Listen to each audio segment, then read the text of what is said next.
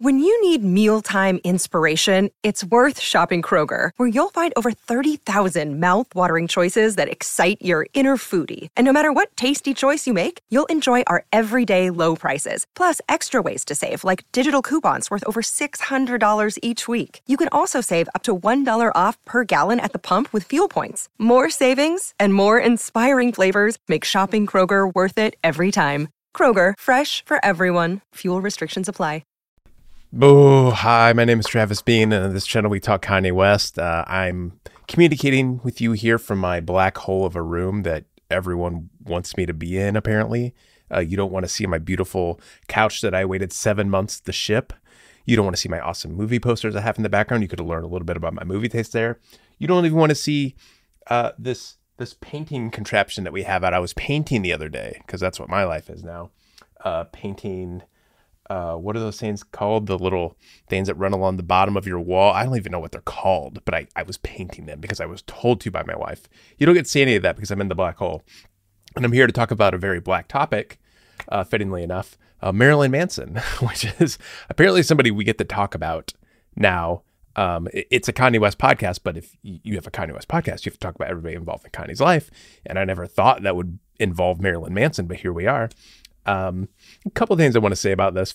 I mean, the the basic stuff we'll go through is the fact that Marilyn Manson is working with Kanye on Donda 2. If Donda 2 ever comes to fruition, we'll see. I hope it does. Don't get me wrong, but we've all been down this path before.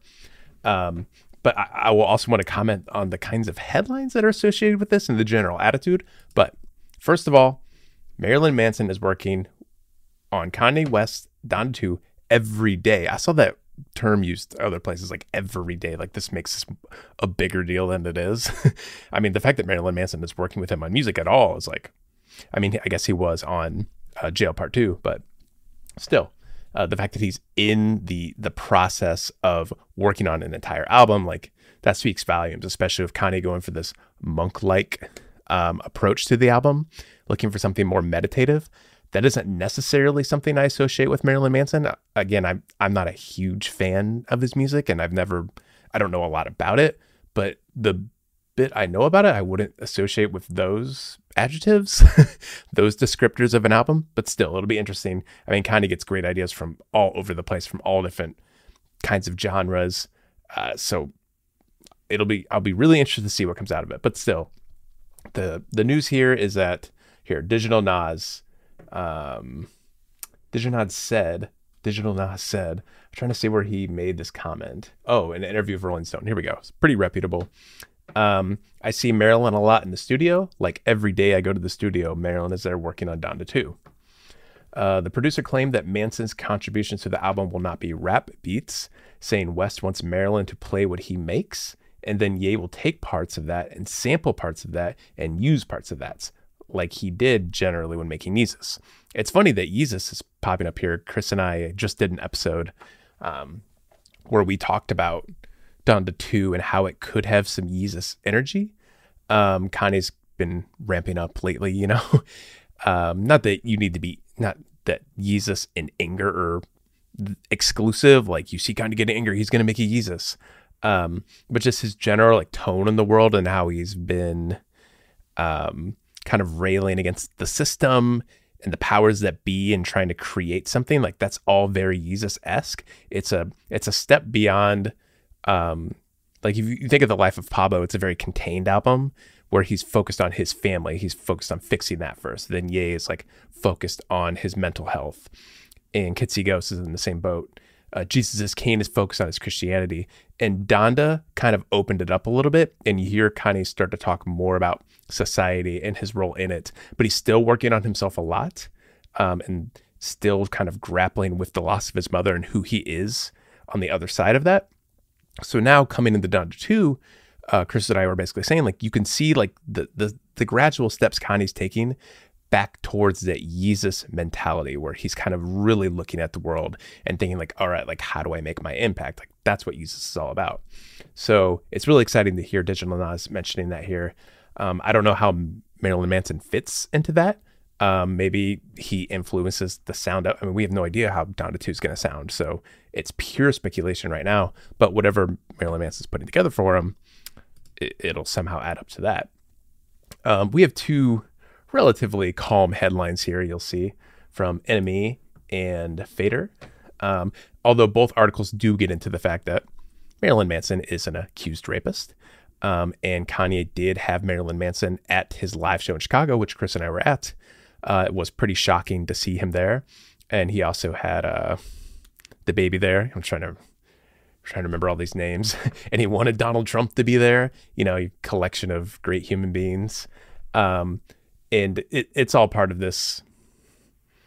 We always say in this channel that like we're not here to uh, make excuses for Kanye. We're just trying to understand Kanye because a lot of the times when he does stuff like this, uh, just like anybody else, it makes Chris and I feel uneasy um, because I mean, for obvious reasons, if those people did do those terrible things, that's it's not great. You know, uh, Marilyn Manson in particular, I guess DaBaby said what he said. Um, but Marilyn Manson, if he actually did those things, all those women, like, should he be working with Kanye? Like, Probably not. it, you're going down a different rabbit hole when you get into that. We're not here to moralize and say what Kanye should and shouldn't do. We're just looking at what Kanye does. And Kanye, I mean, he's undeniably a fascinating and interesting person, partly because he does stuff like this. Um, and again, not making excuses for him. Like he can be chastised by the world for that. He can be canceled. He can be properly judged for that, but he's still going to do it and it forces us to question like okay why is he doing it like what does it mean that he's doing it uh, it, it forces us to really reflect on something larger than just like than what cancel culture is you can and can't do these things and kanye's really transcending that so it's really interesting to pick these things apart um, and so kanye usually using marilyn manson on the album like there's going to be a reason for that. Like kanye when DaBaby and marilyn manson were at the chicago show um, I, I should have pulled this up so I had the exact text, but there were these passages from the Bible displayed on the screen, and um, one of the passages was about how Con or Kanye, Jesus, um, wasn't interested in just working with those who were uh, pure of heart and didn't commit sin. He wanted the debtors. He wanted these people who had committed sins at his table because he wanted to talk to them. He wanted to help them get better. He wanted to show society that it's okay to open up and speak to people like this and make them part of your life. And and we should be healing. You know, that's that's the whole point of Christianity and and just passing goodwill on in the world is like if someone does something bad, you don't turn your turn your head away from them. You you bring them in and and think about how you can improve them and thus improve the world. It's it's all part of what Kanye's mentality. Again, you can get into like the limits of that, the boundaries of that when you have people like Marilyn Manson involved, like and how much bad he could have done. Of course, you can get into all that. But on this channel, we're here to understand why Kanye does what he does. And to us, that's why he does it. And it's, again, very interesting and fascinating. And that's why we talk about it. But I will say that you got this Rolling Stone article out here, and I can't read the article because you have to sign up, which I'll never do. Subscribe to Rolling Stone. Um, but accused rapist Marilyn Manson. That's in the headline. And this is the other thing you run into when you host a Kanye podcast. And I guess if you're just a Kanye fan in general, I'm sure you all know um, how dumb that is. Like, it's a weird, like, it's a woke headline, right? Like, we should call out Marilyn Manson as a accused rapist every time he's mentioned. But that's not really the case, right? It's the fact that he's associated with Kanye, who we've all agreed is not good. We don't like Kanye. So how can we frame this headline to make this sound as awful as it possibly can?